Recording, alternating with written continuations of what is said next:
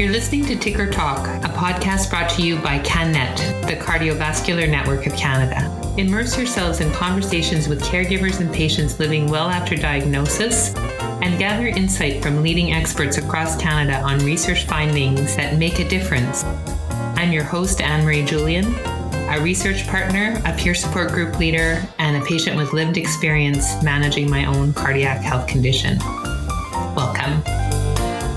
Welcome, Dr. Jennifer Reed.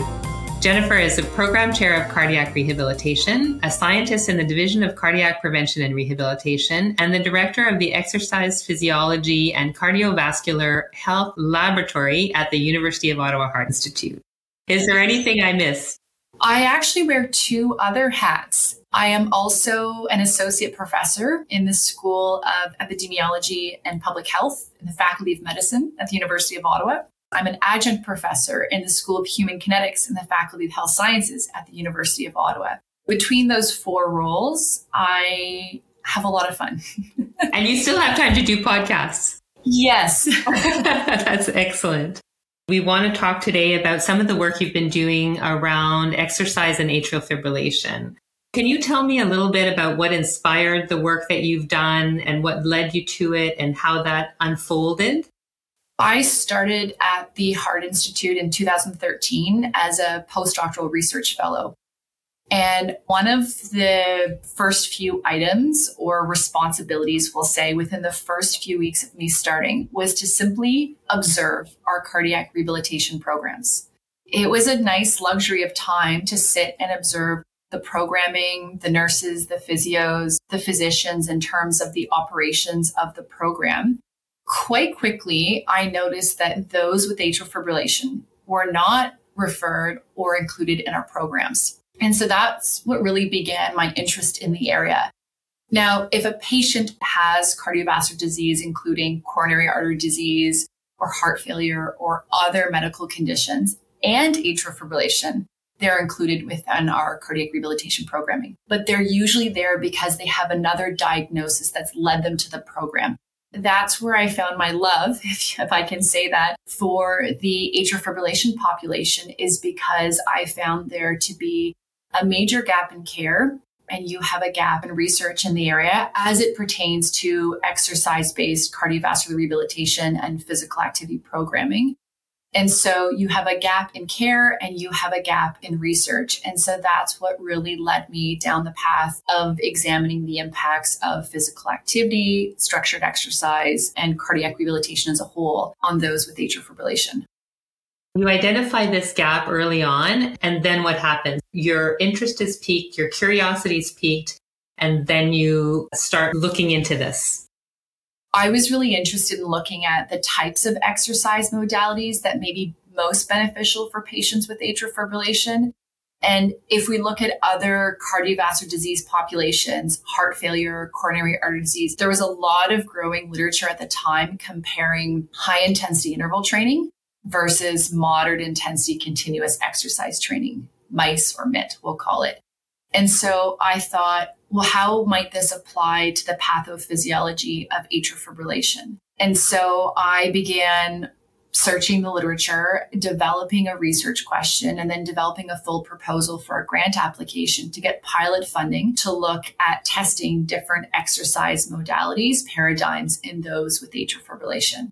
And I will say at first, many thought, wait, this seems a bit crazy. You want to take a patient that has an irregular, rapid heart rate and have them undergo high intensity interval training that will only elevate their heart rate to a greater extent than it's already elevated, if not appropriately managed with medications, and have them do this for 25 minutes, a few days a week for several weeks. My response was exactly. That's exactly what I want to do because there's there was some supporting literature indicating that exercising at higher intensities can actually have a positive impact on autonomic tone. And so with that, we might be able to achieve lower resting and exercise heart rates by training at a higher intensity. And these are for brief periods of time.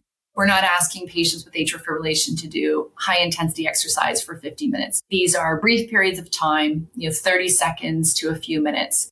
and allowing them to recover. But it would be that these high intensity brief sessions would hopefully have impacts on autonomic function and specifically the regulation of the parasympathetic and sympathetic nervous system that we could hopefully help to reduce the exercise and resting heart rates for those patients, providing them some relief. Okay, so you do the research and you learn that. In a sample of 94 patients with persistent and permanent atrial fibrillation, these are patients that are a little farther progressed along the continuum of atrial fibrillation. We actually found that if we compare two sessions a week for 12 weeks of HIIT versus MIT or mice, we found similar improvements in functional capacity as measured by a six minute walk test, you know, ability to engage in activities of daily living and quality of life, regardless of the program.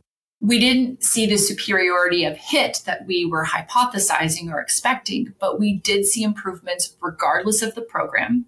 That was maybe not so much surprising in the end because regardless of the program chosen, patients were benefiting with regards to key areas of concern exercise tolerance and quality of life. I take that as a win because these options aren't currently available for patients with AFib.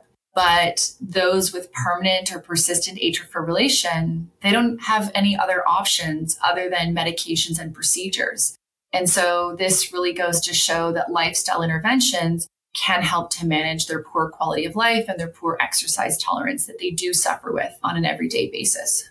From a patient perspective, not only improving your exercise tolerance, but also inherent in that is, like you say, the activities of daily living become a little bit more manageable because you're building capacity. Absolutely. The trial that we published was in JAMA Network Open, so a fairly well known journal within the medical community and the cardiovascular community. We did make it open access because we wanted to ensure patients would have access to it. Either they would be highly engaged or perhaps it's the perfect bedtime reading to put them to sleep. I'm not sure. We wanted to make it open access for all, you know, clinicians, scientists, patients, care providers. That was our goal. I will say it certainly was a lot to start this trial because we had to overcome patient fears regarding their heart rate issues. We had to convince them in a way to come on site two days a week, which is a burden, travel time, transportation costs, exercising in these two different exercise program options. But it's a lot for someone who may have a number of symptoms and can be disabling to say, okay, two days a week, I'm going to come to the Heart Institute and engage in this research. And I'm not quite sure what they're going to find but I'm going to engage in these exercise sessions and maybe exercise is something I haven't done for a few years because of my condition. And because exercise and physical activity hasn't been part of any clinical guidelines for those with atrial fibrillation. Before 2020, there was no mention of exercise, physical activity within the guidelines. So that's a big step for patients trusting us to undergo these sessions and trusting that we're going to deliver them in a safe, supervised manner but also to recruit nearly 100 patients over a few years with this condition, where we would see them twice a week for three months, plus all the other testing. It was certainly not a small endeavor to complete that trial. Sounds like quite a challenge. Yes. As I kind of relive all of the efforts over the years. So worth it. In fact, we have another one that's currently ongoing that's a larger version of that, where we have a control group. We simply didn't finish that trial and say, well, you know, here's the evidence. It's one study in a growing field. Not exactly the results you anticipated. The takeaways for a patient listening to this would be some activity is better than none. The programs were all gradual. And so oftentimes patients were starting from no physical activity or structured exercise as part of their daily living. And that's quite common. In fact, there are both Canadian trials and international trials that have shown that 50 to 60% of patients with atrial fibrillation are physically inactive. We know for our trial, we were going to be starting with patients that were likely not physically active, and that was part of our eligibility criteria. We certainly had to build a program for them over the first few weeks for them to adjust to the protocols in a very personalized, respectful approach of bringing them to where we needed them to be within a few weeks so that we could have the rest of the trial to ensure that they were on target for those protocols. From here, where are you going? Where are you taking this research? You've got some insights. You've talked about the larger study with a control group. Are there other research avenues you're pursuing that have kind of percolated out of the insights you've gotten so far?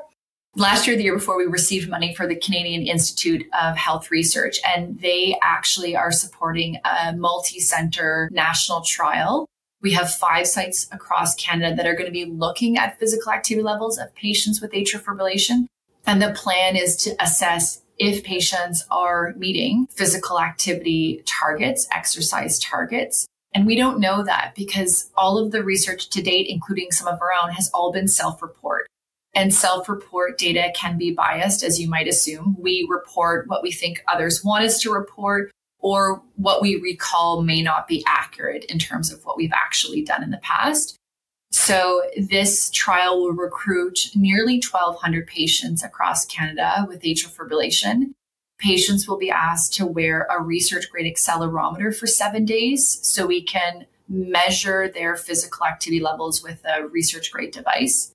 And then at the same time, they're also going to be wearing a continuous ECG monitor and one that is easy for them to apply at home or we can provide some assistance. That's going to enable us to look at their ECG in terms of their rhythm and their rate and how that maps on to the physical activity they might be doing.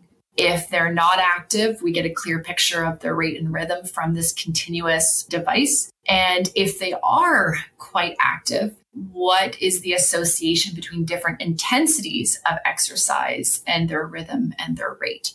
We're kind of pairing our interests in physical activity with some really well established leading edge technology in terms of doing continuous ECG in the home environment.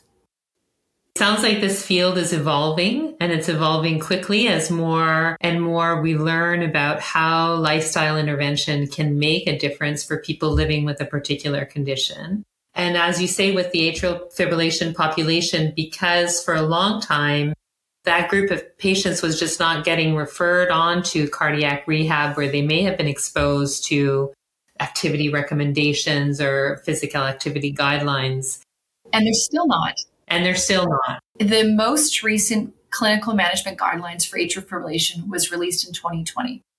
For the first time ever in the world, they have exercise targets for patients. And so they mention at least 200 minutes per week of moderate intensity exercise. And there are some specifics regarding flexibility and resistance training.